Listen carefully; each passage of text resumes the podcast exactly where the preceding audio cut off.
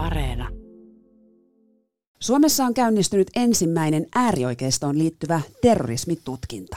Tämä on Politiikkaradio ja minä olen Marjo Näkki. Politiikka Radio. Akatemiatutkija Oula Silvennoinen ja sisäministeriön poliisiylitarkastaja Sami Ryhänen. Tervetuloa Politiikkaradioon. Kiitos. Kiitos. Poliisi tutkii siis Suomen ensimmäistä äärioikeistoon liittyvää terrorismiepäilyä. Epäiltyinä on viisi kantasuomalaista nuorta miestä. Sami Ryhänen, paljastiko tämä tutkinta uhan suomalaisen yhteiskunnan sisältä? Tietysti sillä tavalla, jos huomioidaan, että tällä hetkellä rikoksista epäilyt tekijät ovat kantasuomalaisia ja siinä mielessä tilanne on ensimmäinen laatua, niin varsinkin tässä vaiheessa, kun esitutkinta on luonnollisesti alkuvaiheessa, mutta kuitenkin teko tai epäilty teko luokitellaan äärioikeistolaiseksi terrorismiksi, niin siinä mielessä ehkä poliisi esitutkintaviranomaisena ja muu turvallisuusviranomaiskoneisto sekä tietysti yhteiskunta niin on jollakin tavalla uuden konkreettisen edessä. Oliko yllätys, että kantasuomalaisia, valkoihoiset suomalaiset ovat epäiltyjen listalla? Ei sikäli. Eihän rikoksesta epäiltynä oleminen ole millään tavalla sidoksissa kansalaisuuteen tai etnisyyteen tai ihonvärin tai muihinkaan tekijöihin, että kaikki maailman ihmiset osaa varsin sujuvasti tehdä rikoksia ja kaikenlaisia rikoksia. Että siinä mielessä en, en pidä tätä mitenkään yllättävänä. Oula Silvennoinen, kuinka iso yllätys sinulle historian ja äärioikeiston tutkijana oli se, että Suomessa paljastui tällainen viiden nuoren miehen joukko? No ei me historioitsijat yleensä yllätytä oikein mistään, eikä varsinkaan tässä asiassa, jossa, jossa on ollut jo pitempään ihan selvää, että moderni äärioikeisto on kaikkialla länsimaissa ylikansallista ja kaikki ne ilmiöt, joita nähdään muualla maailmalla, niin, niin ne on kyllä myös, myös sit Suomessa toistuu sellaisena, että ajan kysymys oli vaan. Näetkö, että Suomessa olisi jonkinlaiset historialliset syyt tai perinteet äärioikeiston olemassa? No nykyäärioikeisto on siis, kuten sanoin, ylikansallinen ilmiö, että se ei sillä tavalla ole, ole kytköksissä niin kansallisiin historiallisiin perintöihin, vaan, vaan ne, ne ai, puheen aiheet ja ajatukset on, ne kiertää tuolla, tuolla verkossa ja sosiaalisessa mediassa ja ne, ne poimitaan sieltä.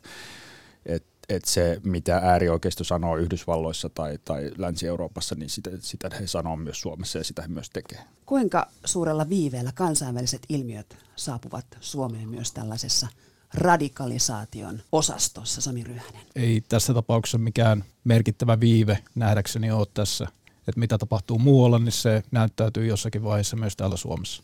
Joo, juuri näin, että ei, ei, ei niin kuin modernin sosiaalisen median ja tietoverkkojen online-maailmassa, niin ei siellä enää ole mitään aikaviiveitä. Että, ja, ja sen näkee jo siitäkin, että suomalainenkin äärioikeisto ottaa puheenaiheensa usein Yhdysvaltain politiikasta ja, ja siitä, mitä siellä tapahtuu täysin reaaliajassa. Tätä ryhmää, viittä nuorta miestä, heidän äh, ideologiansa on tällainen akselerationismi. Tästä nyt on puhuttu, että tämä on tällainen äärimmäisestä äärimmäisin ideologia. Olla Silvennoinen, mihin tämä ideologia pyrkii? Se pyrkii siihen, että, että tota, siihen ajatukseen, joka on kaikilla vallankumouksellisilla liikkeillä, että, että sitten jossain vaiheessa joku keksii, että kenties sitä vallankumouksen tuloa voisi vähän nopeuttaa tai, tai sen voisi aiheuttaa tai, tai voisi saada aikaan sen, mitä, mitä oikeisto-ekstremistipiireissä yleensä odotetaan kataklysminä, eli, eli tota, pyhää rotusotaa, jota joku tällainen niin helter-skelter-ajatus Eli aiheutetaan rotusota ja sitä kautta uusi maailmanjärjestys. Näinkö se menee? Se kai se perimmäinen ajatus kuitenkin tällä Akseli rationalistisella liikkeellä on ja se ajatus siitä, että luodaan se tilanne, jossa valitseva yhteiskunta sitten sortuu sillä kiihdytetyllä väkivallalla ja saadaan sitten nämä olosuhteet sellaiseksi, se oma tavoite, joka on jonkinnäköinen varmaan natsisaksan ideologiaan perustuva totalitaarinen valtio, jossa sitten valkoisilla on ylivalta ja näin tulee sitten ihan kaiken olemaan, niin tokihan se on äärimmäinen ilmiö. Ja tietysti siihen, että kyllähän varmaan historian tutkijana on ollut havaittavissa se, että aatteita on aikojen saatossa ollut paljon ja se perinteinen toisen miehen terroristi on toisen miehen vapaustaistelija, niin sitä varmaan edelleenkin käytetään ja mitä sanoit niistä kertomuksista, mitä sitten on sieltä verkosta löydettävissä, niin siinä se viranomaisten näkökulma ja ehkä siihen liittyvä ongelma syntyykin, että kun se kertomus on vapaasti siellä verkossa saatavissa, luettavissa, monistettavissa, jaettavissa, muokattavissa omiin tarkoituksiin, niin sen torjuminen on sitten huomattavan vaikeaa. Tietysti se kansainvälisyys myöskin tuo mukaan sen, että tässä Suomi ei yksittäisenä valtiona pysty toimimaan sillä tavalla niin tehokkaasti kuin haluttaisiin. Ja siinä tarvitaan sitten tietysti muita valtioita ja totta kai, koska unioniin kuulutaan, niin se mitä Euroopan unionissa tehdään ja kuinka siellä voimakkaasti ollaan viime vuosina menty siihen suuntaan, että tätä terroristista propagandaa halutaan sieltä verkosta karsia pois ja siihen ensisijaisesti tietysti puututaan sillä unionin lainsäädännöllä, jotta saadaan niitä yhdenmukaisia viranomaistoimenpiteitä, niin se on minun mielestä hyvä kehityskulku. Tämä akselerationismi on äärioikeistolaisen, äh, tai tämän äärioikeistolaisen version on kehittänyt yhdysvaltalainen uusnatsi James Mason. Onko hän jonkinlainen James Dean tai tähtihahmo näille äärioikeiston kannattajille ympäri maailmaa, tai ehkä tähän Suomen tapaukseen liittyen? No on hän hengenheimolainen sillä tavalla, että suoma, suomalaisetkin uusnatsiaktivistit ovat käyneet Yhdysvalloissa häntä tapaamassa ja, ja hänen kanssaan itseään kuvauttaneet. Kiinnostavaa kyllä myös ottaneet kuvaan sit mukaan suomalaisen SS-pataljoonan lipun, eli, eli se, se osoittaa sitä, että miten nämä, nämä ihmiset itsekin ovat tietoisia historiasta ja haluavat siihen kiinnittyä ja, ja, ja näkevät itsensä osana historiallista jatkumoa. Eli jokaisella maalla on sitten kuitenkin omat tarinansa tähän äärioikeiston oikeuttamiseen tai äärioikeistolaisilla ihmisillä on omat tapansa kiinnittyä tähän Kyllä, ideaan. sieltä omasta menneisyydestä totta kai haetaan sit symboleja ja, ja tämmöisiä sopivia, sopivia tarinoita, mutta, mutta painotan sitä, että se äärioikeiston maailmankuva ja se, se, se niin kuin retoriikka on, on huomattavan irti niin kuin mistään kansallisista juurista. Se on, se on, se on ylikansallista läpeensä. Mutta jos ajatellaan tätä akselerationismia, niin tässä on siis tarkoitus aiheuttaa kaos ja rotusota.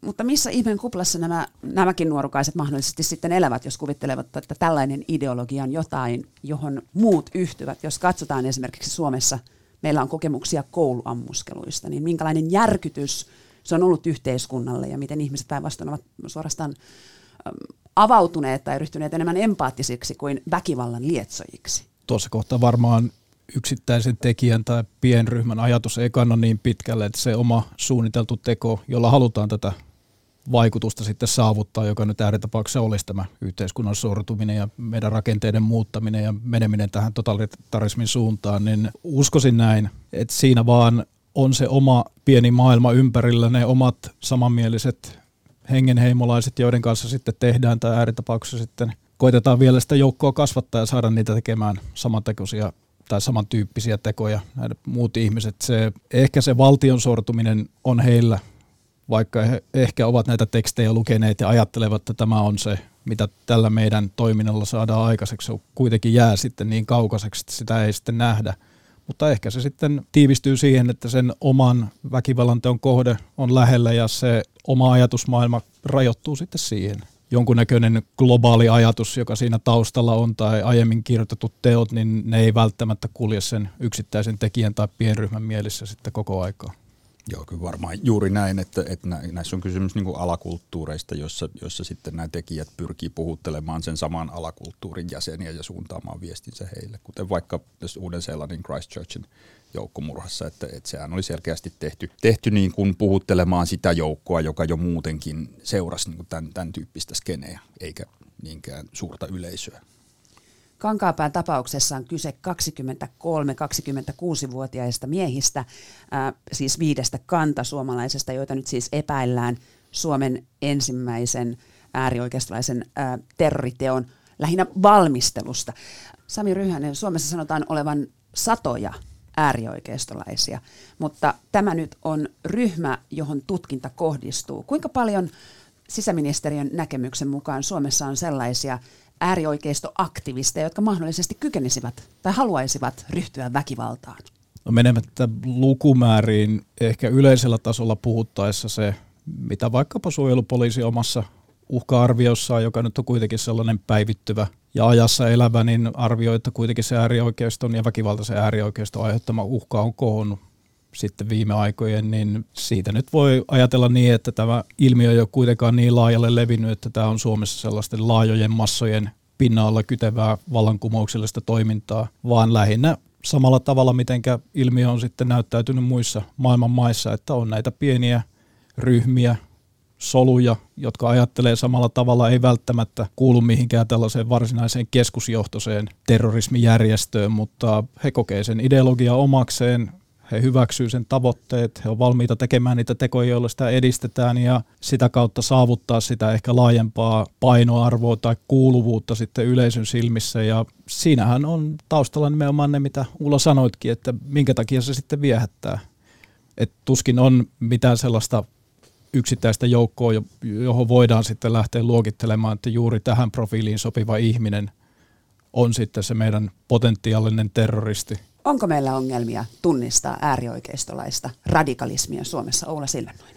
No kyllä mun mielestä joo, ihan, ihan selkeästi, että sitten kun me puhutaan tietysti tällaisesta niin kuin ekstremisteistä, niin, niin he on todella niin kuin jäävuoren huippu ainoastaan, että se, se suuri perusta, jossa sitten nämä samat puheenaiheet elää ja kiertää vähän miedommassa, mutta, mutta ei oleellisesti erilaisessa muodossa on oikeistoradikalismin kenttä, jota Suomessa, Suomessa edustaa tällä hetkellä kaksi eduskunnassa edustettuna olevaa puoluetta ja, ja tota, puoluerekisterissä vielä yksi ja toinen sinne tulossa, niin tota, sieltä kyllä näkee, että nämä, nämä ajatukset siitä, että meidän yhteisö on jollakin tavalla kuolettavan uhan alla ja, ja se, se uhka vaatii vallankumouksen ja kansallisen uudesti syntymisen, eli siis eurooppalaisen fasismin nyt jo niin kuin vuosisadan vanha, vanhoja keskeisiä puheenaiheita, niin niitä kierrätetään siellä, siellä oikeistoradikaalissa piireissä se retoriikka on, on periaatteessa sama. Että perussuomalaisten puoluejohto esimerkiksi on, on käyttänyt tätä samaa väestönvaihtoretoriikkaa, johon myös Christchurchin tappaja viittasi. Että tota, se pitäisi tajuta, että nämä, nämä ilmiöt ei ole eristettyjä ja ne ei vain tule jostain, vaan niillä on niin vankka pohja. Politiikka Radio. Politiikkaradion studiossa on akatemiatutkija Oula Silvennoinen ja sisäministeriön poliisiylitarkastaja Sami Ryhänen. Minä olen Marjo Näkki. Oula, aloititkin puhumaan jo tuosta ideologisesta hyväksynnästä ja samaa sanoi itse asiassa eilisiltana A-studion haastattelussa ollut terrorismitutkija Leena Malkki. Hän painotti sitä, että aika vähän on tutkittu ja pohdittu sitä, että yhteiskunnassamme on niitä, jotka hyväksyvät väkivallan käytön ja jakavat tällaiset radikaalimmat ajatukset. Heitä on moninkertainen määrä kuin niitä, jotka tekevät väkivallan teot. Onko siis suomalaisessa poliittisessa ilmapiirissä nyt jotain, joka mahdollisesti antaisi hedelmällistä maaperää radikalisoitumiselle? On toki joo, eikä se ole millään tavalla edes, edes historiallisesti ainutkertaista. Meillä on ollut Suomessa myös niin kuin oikeistoradikalismin jaksoja, kaikki tietää, tuntee historiasta vaikka Lapuan liikkeen ja sen, sen taustat jo, jolloin tota, tällaiselle retoriikalle on ollut enemmän niin kuin sietoa muun yhteiskunnan parissa ja, ja sitten myös tilausta aina massaliikkeiksi saakka. Et kyllä meidän mun mielestä kannattaisi kiinnittää huomiota siihen vaikka, että ihan hyvin dokumentoituun seikkaan, että meillä eduskuntapuolueiden puolueen johtoon lukeutuvat ihmiset pitää kuitenkin yhteyttä näihin oikeistoekstremistisiin liikkeisiin ja ja tota, sen, sen pitäisi soittaa kelloja. Sami Ryhänen, kun puhuit tuossa äsken vihapuheesta, niin kuinka iso ero on poliittisella retoriikalla ja vihapuheella vai ovatko ne välillä erottamattomia asioita? Siinä tietysti tullaan aina kysymykseen ja tulkintaan ja viime kädessä rajavetoon siitä, että mikä on hyväksyttävää demokratian kuuluvaa julkista keskustelua ja vuoropuhelua, väittelyä, joka voi olla sitten kärjikestäkin ja sitten taas viime kädessä siihen, mikä nyt on rikosoikeusjärjestelmän mukaan rangastavaa. Ehkä näin turvallisuusviranomaisen näkökulmasta, niin totta kai siinä tullaan siihen ensimmäiseen kysymykseen, että tällainen täytyy sitten tunnistaa ja siinä tietysti tunnistamisessa niin seuraava vaihe on sitten se, että harkitaan sitä, että onko se sitten tämän rikosprosessin alkukynnyksen ylittävää, eli onko sitten aihetta ryhtyä vaikka esitutkintatoimenpiteisiin. Ja tietysti viime kädessä muita vaiheita on se syyttäjän suorittama itsenäinen syyteharkinta, ja viime kädessähän se punnitaan sitten tuomioistuimessa, ja siitä saadaan sitten ehkä jonkunnäköistä ennakkoratkaisua sitten korkeinta oikeutta myöten, ja sitä myötä tilanne voi selvittyä, mutta jälleen kerran tullaan siihen, että turvallisuusviranomaiset pysyy omalla toimialueellaan oman toimivaltansa rajoissa ja sillä tavalla erossa siitä, että tietysti meidän tehtävä ei ole olla mikään poliittinen poliisi, vaan rikostorjuntaviranomainen, kuten kaikki muutkin. Ja tietysti sitten se, että minkä yhteiskunta itse määrittelee hyväksyttäväksi rajaksi, niin senhän viime kädessä päättää tämä meidän julkinen keskustelu ja meidän yhteiskuntajärjestelmä. Ja tietysti kansalaisilla on siinä hyvinkin suuri osa. Osa kansanedustajista on saanut tuomioita kiihottamisesta kansanryhmää vastaan. Kertooko se radikalisoituneesta puheesta vai yhteiskuntamme toimintakyvystä? No vähän molemmista, mutta tietysti, että jos, jos nyt huomaat, että poliittisen puheesi takia olet toistuvasti niin kuin epäiltynä rikoksesta, niin sitten kannattaisi ehkä miettiä, että, että olisiko tässä omassa puhettavassani jotain syytä, syytä muuttaa. Että tota, suomalaiseen sananvapauteen liittyvässä lainsäädännössähän ei ole tapahtunut oleellisia muutoksia pitkään aikaan, ettei kukaan voi siihenkään vedota, että en tiennyt mitä laki sanoo. Että, että kyllä tässä suomalainen äärioikeisto ja oikeistoradikaalit pyrkii koko ajan niin kuin venyttämään sananvapauden käsitettä ja, ja, ja, ja painostamaan siihen, että myös niin kuin oikeudenkäyttö ja, ja ehkä lakikin tässä asiassa muuttuisi, jotta heillä olisi oikeus sanoa mitä he haluavat ja vaientaa muut aina kun puhutaan vihapuheesta, niin tullaan niihin tulkinnanvaraisuuksiin, että mikä sitten on vihapuhetta. Meillä nyt sinällään rikoslaki ei tunne sellaista rikosnimikettä, jolloin tullaan sitten niihin muihin nimikkeisiin ja kuinka niitä tällä hetkellä tulkitaan ja mikä on hyväksyttävä tulkintakäytäntö ja mikä viime kädessä sitten oikeuslaitos omilla päätöksillään ja ratkaisuillaan vahvistaa. Se, mikä poliisin näkökulmasta on merkittävä ja tietysti muidenkin turvallisuusviranomaisten ja viime kädessä koko valtion on se, että totta kai yhteiskunnalla on edullisempaa koittaa ennalta estää tätä liian pitkälle menevää vastakkainasettelua tai viime kädessä vihapuhetta tai sitten mitä nyt sitten rikoksena rangaistaan. Ja siinä taas sellainen hyvä vastalääke on hyvin koulutettu medialukutaitoinen kansa, joka pystyy suodattamaan sieltä sen sisällön, joka nyt on perusteltavissa ja hyväksyttävää verrattuna siihen, että mikä ei ole hyväksyttävää tässä yhteiskunnassa. Ja totta kai se, jos terrorismin torjunnasta puhutaan, niin se on se pitkän tähtäimen tai voisiko sanoa jopa ylisukupolvinen tavoite, että me mieluummin ennalta estetään se vahinko, kun sitten koitetaan paikata niitä vahinkoja. Ja sitten tietysti tullaan siihen, että täytyy myöskin yhteiskunnan olla varautunut siihen, että ikäviä asioita tapahtuu ja meillä täytyy sitten olla sitä palautumiskykyä siihen normaaliin ja tietysti viranomaisilla täytyy olla se kyky siihen toiminnalliseen vasteeseen. Ja tietysti kaikki tämä täytyy saada mahtumaan siihen oikeusvaltion kuuluviin perus- ja ihmisoikeuksien raameihin ja totta kai meidän muihinkin kansainvälisiin velvoitteisiin, jotka nyt Suomea sitoo ja aivan oikealla tavalla sitoo, koska ne on hyväksyttäviä. Pohjoismainen vastarintaliike lakkautettiin viime vuonna. Se ei saanut jatkaa toimintaansa, koska yhdistyksen verkkosivulla julkaistut kirjoitukset kohdistuivat eri kansanryhmiin sellaisella tavalla, joka oli katsottava kiihottamiseksi kansanryhmään vastaan – korkeimman oikeuden mukaan yhdistyksen toimintaan kuuluu myös väkivalta. Pohjoismainen vastarintaliike on lakkautettu. Tarkoittaako, että myös tämä ideologia on lakannut olemasta Suomessa? Sami Ryhänen.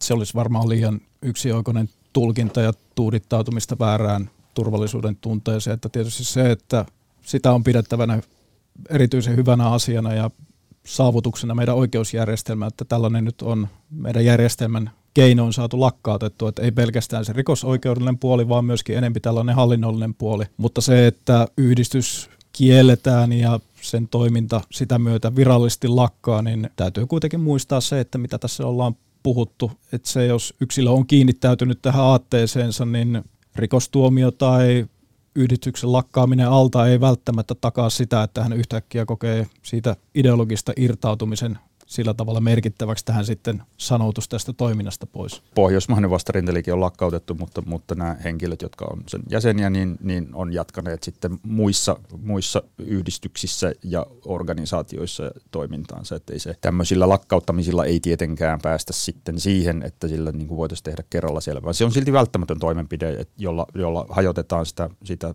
järjestöpohjaa ja vaikeutetaan sitä toimintaa, mutta, mutta yksinään se ei riitä mihinkään. Oliko tässä vaarana, että itse asiassa tällaiset äärimmäiset liikehdinnät työntyivät syvemmälle maan alle? No ei oikeastaan, koska, koska tota, nämä aktiivit kyllä pyrkii tekemään toiminnastaan julkista ja, ja ovat sitten perustelleet erilaisia uusia yhdistyksiä ja, ja, ja tota, ei, ei mun mielestä niin tämmöistä vaaraa ole eikä muutenkaan, että et ehkä kannattaa muistaa filosofi Karl Popperin suvaitsevaisuusparadoksi, että ei, ei tämän tyylistä toimintaa niin kuin hyvässä yhteiskunnassa voida suvaita. Mutta jos näitä ajatuksia kuitenkin on, niin eikö voisi myös ajatella, että ohjattu organisoitunut puolue voisi toimia jonkinlaisena varaventtiilinä tällaiselle ajatukselle, jotka sitten muuten menisivät maan alle ja jatkaisivat siellä keskenään radikalisoitumista? No ei, kyllä meillä on historiasta ihan riittävästi esimerkkejä siitä, että sitten organisoitunut puolueessa pääsee vaan kiinni valtaan ja, ja radikalisoituu entisestään. Ei, ei ne, ei ne, se, sellainen hypoteesi, että ne, se, sitä kautta päästäisiin jotain höyryjä purkamaan, niin se vaan ei pidä paikkaansa. Sami Ryhänen, pitäisikö vihapuhe lainsäädäntö jollain tavalla Suomessa tukevoittaa?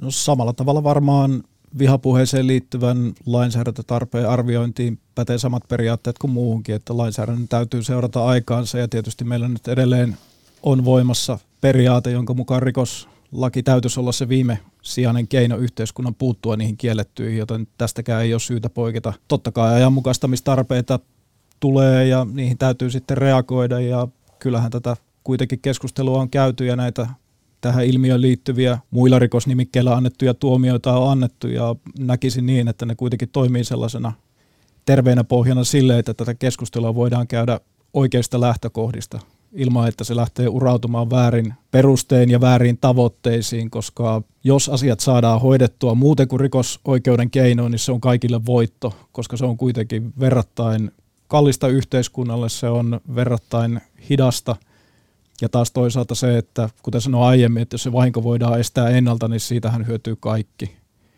Et totta kai ehkä tiivistettynä niin, että tilannetta on hyvä seurata ja niitä oikeustapauksia, mitä tähän asiaan liittyen tulee, jossa liikutaan tällä vihapuha yle tai yläkäsitteen alueella, niin niitä sitten vaan täytyy jatkossa huomioida.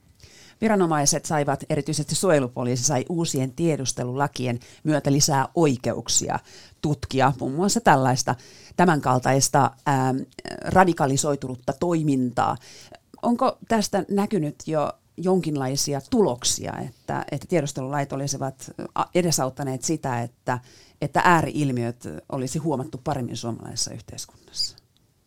No jälleen kerran menemättä yksityiskohtia yleisötasolla pysyen, niin totta kai se sinällään suojelupoliisin roolin muuttaminen siitä ehkä perinteisemmästä esitutkintaviranomaisen roolista kohti turvallisuus- ja tiedustelupalvelun roolia, niin palvelee tätä tunnistamisen vaikeuden voittamista ja uskoisin, että kyllä heillä ja sitä myötä tietysti myös koko poliisilla ja yhteistyöviranomaisilla niin on parempi käsitys siitä, että mikä on tämän ilmiön tilanne Suomessa ja taas toisaalta se kansainvälinen yhteistyö, jota kuitenkin suojelupoliisi on tehnyt aikojen saatossa ja tekee edelleen, niin on varmasti saanut uusia lähtökohtia siitä, että heidän roolia on tällä tavalla perustellusti sitten lähdetty muuttamaan, että pidän sitä hyvänä asiana. Kankaanpään terrorismiepäilyt suunnittelivat poliisin mukaan terroritekoa runsaat puoli vuotta toukokuusta 2019 vuoden loppuun. Oula Silvennoinen, me emme ole tässä nyt tutkintaviranomaisia, mutta kuulostaako tämä hieman hitaalta toiminnalta? No on, en me todellakaan ole tutkintaviranomaisia, enkä pysty sitä, sitä sillä tavalla kommentoimaan. Ei se nyt mitenkään erityisen hitaalta toiminnalta kuulosta. Että, että tota, et tuskin tässä on kysymys siitä, että heillä on ollut alusta saakka joku kristallisoitunut ajatus, että näin me tehdään. Jos katsoo vaikka, vaikka Norjassa Anders Behring Breivikin valmistautumista omaan terroriskuunsa, niin kyllähän se, oli hyvin, se osoitti pitkäaikaista suunnitelmallisuutta ja, ja valmistautumista, jossa, jossa tota, sillä kiireellä oli vähempi merkitys tämän porukan perään päästiin mökkimurtoa murron tutkinnan yhteydessä ja, ja sitten on paljastunut, että, että tämä porukka on syyllistynyt tai epäillään syyllistyneet myös puukotukseen. Ovatko nämä sellaisia merkkejä, jotka olisi ehkä pitänyt jotenkin havaita aiemmin? Että tämä saattaa olla tällainen porukka, joka voi olla kykeneväinen johonkin isompaankin? Jälleen kerran siinä tullaan siihen tunnistamisen vaikeuteen, että toki tietysti yksittäisen rikoksen tuleminen poliisin tietoon käynnistää se esitutkinta kynnyksen ja esitutkintatoimenpiteitä ja sitä myötä niin syntyy parempi mahdollisuus saada sitä yksilöön liittyvää tietoa ja hänen käyttäytymistä ja muita motiiveja, saati sitten ystävä tai tuttava piiriä. Mutta jos yleisemmällä mittakaavalla asiaa koitetaan tarkastella, niin en näe, että Suomessa nyt olisi erityisiä ongelmia tunnistaa tällaista muun rikollisuuden avaamaa porttia väkivaltaiseen ekstremismiin ja viime kädessä terrorismiin, että tietysti valitettavasti liian monta esimerkkiä Euroopasta on, jossa myymällä varkauksilla uransa lainausmerkeissä aloittaneet on sitten viime kädessä päätynyt tekemään konkreettisia terroritekoja. Ja tietysti siinä tullaan myöskin siihen, että mikä rooli vankilassa olevilla on radikalisoinnilla ja sitten viime tapauksessa siihen terrorismiin johdattamisella, että tietysti näistäkin on esimerkkejä ympäri maailmaa ja totta kai myös Euroopasta, että se vankila toimii otollisena kasvualustana sille väkivaltaiselle ääriajattelulle ja terrorismille ja sitä myötä niin jälleen kerran tullaan siihen, että se viranomaisten välinen tiedonvaihto ja yhteistyö sillä todella on suuri merkitys. Leena Malkki, terrorismitutkija, sanoi eilen illalla A-studiossa, että spontaania väkivaltaa on äärioikeiston aiheuttamana vähemmän kaduilla, mutta alakulttuuri ää, ja tarkoitus ja oikeutus vakavammalle väkivallalle on silti olemassa. Oula Silvennoinen, kuinka vaarallisena sinä tällä hetkellä pidät tätä skenaariota, jossa ollaan salaisesti enemmän kuin, kuin kadulla osoittamassa värejä?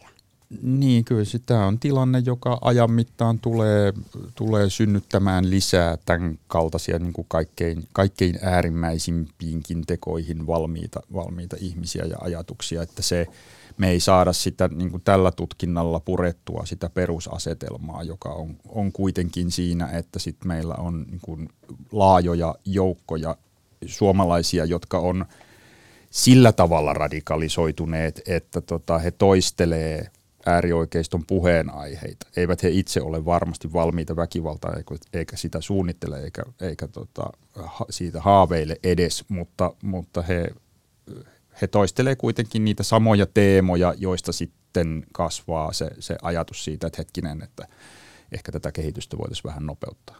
Onko tämä Kankaanpään esitutkinta sellainen, joka saattaa nyt herättää ihmisiä tai potentiaalisesti radikalisoituvia ihmisiä siihen, että raja lyödään nyt tähän, vai onko tässä mahdollisuutta tästä viisikosta tulla jonkinlaiseksi äärioikeiston marttyyreiksi Suomessa? Sami Ryhänen. Tietysti mahdollisuudet molempaa on olemassa. Henkilökohtaisesti en usko siihen, että heistä nyt muodostuu jonkinnäköisiä ideologisia keulakuvia suomalaiselle äärioikeistolaiselle terrorismille, koska kuitenkin teko saatiin keskeytettyä valmisteluvaiheessa ja toisekseen se, mitä aiemmin sanottiin, niin tietysti hyvinä tyyppiesimerkkeinä voidaan sanoa, että näitä ydinryhmiä nyt on ollut ympäri maailmaa ja heidän ympärilleen sitten muodostuu jonkunnäköinen lieveryhmä, joka hyväksyy sen aatteen ja koettaa sitä jollakin tavalla tukea. Ja sitten vielä tämän lieveryhmän ulkopuolella on sitten nämä, jotka ehkä on siinä empimisvaiheessa, että onko tämä sitten se heidän maailmaansa sopiva aate, jota he jollakin tavalla lähtee edistämään, mutta joka tapauksessa tämä yksittäinen tapaus Suomessa toimii hyvänä esimerkkinä siitä, että ei, ei Suomi, kuten mikään muu valtio maailmassa, ole tietysti turvassa tällaisilta ääriajatuksilta ja niihin liittyviltä väkivallan teolta, että se osoittaa sen, että yhteiskunta on niin, niin vahva ja turvallinen kuin se yhteiskunta haluaa olla ja tietysti Suomi nyt on varsin hyvä mallioppilas maailmassa siitä, että meillä on hyvä toimiva yhteiskunta, jossa on turvallinen elää ja olla. Mutta jälleen kerran asia palautuu hivenen siihen, mistä ehkä lähdettiin liikkeelle, eli tähän tunnistamiseen. Et se, että totta kai kansalaisyhteiskunnalla on ne 5,6 miljoonaa silmää, jotka niitä havaintoja tekee ja siinä arjessa elää, ja jos itse kukin niitä havaitsee siellä, saati sitten viranomaisina, niin sehän antaa meille sitten huomattavasti paljon paremmat mahdollisuudet puuttua näihin suunniteltuihin ja valmisteltuihin tekoihin ennen kuin ne teon täyttymisen asteelle sitten yltää. Joo, tämä on ihan paradoksaalista, että kaikilla mittareilla ja, ja kaikissa tutkimuksissa Suomi on yksi maailman parhaiten toimivia, vauraimpia, onnellisimpia, parhaita yhteiskuntia. Ja silti suomalaisenkin äärioikeiston perusviesti on, että kaikki on mätää, yhteiskunta ei toimi ja tarvitaan niin kuin radikaali muutos. Oli se muutos sitten perussuomalaisten 50 prosenttinen vaalivoitto tai sitten pyhä rotusota toisessa ääripäässä. Mutta et, et ehkä enemmän kaipaisin sitä, että laajat yhteiskunnan kerrokset, puolueet ja, ja muut organisaatiot tuli paremmin tietoiseksi tästä retoriikasta ja siitä, että mihin se pahimmillaan johtaa ja, ja sietäisivät vähemmän tätä tämmöistä tämmöistä tota, Suomi on, Suomi on, Suomen parjaamista tällä tavalla ja, ja suomalaisen keskinäisen luottamuksen nakertamista ja, ja suomalaisen niin kuin yhteiskunnan ja sen, sen instituutioiden epäuskottaviksi tekemistä. Ja arviosi vielä siitä, uskotko, että Kankaanpään viisikko, että heistä tulee este vai innoitus? No ei, he on epäonnistujia kyllä toistaiseksi, että, että tota, en mä nyt usko, että he, he sinänsä kauheasti innoittavat, innoittavat ketään, mutta tota, mut heidän kaltaisiaan tulee lisää. Se on valitettavasti totta. Kiitoksia keskustelusta akatemiatutkija Oula Silvennoinen ja sisäministeriön poliisiylitarkastaja Sami Ryhänen. Kiitos. Kiitos. Tämä on Politiikkaradio ja minä olen Marjo Näkki. Politiikka Radio.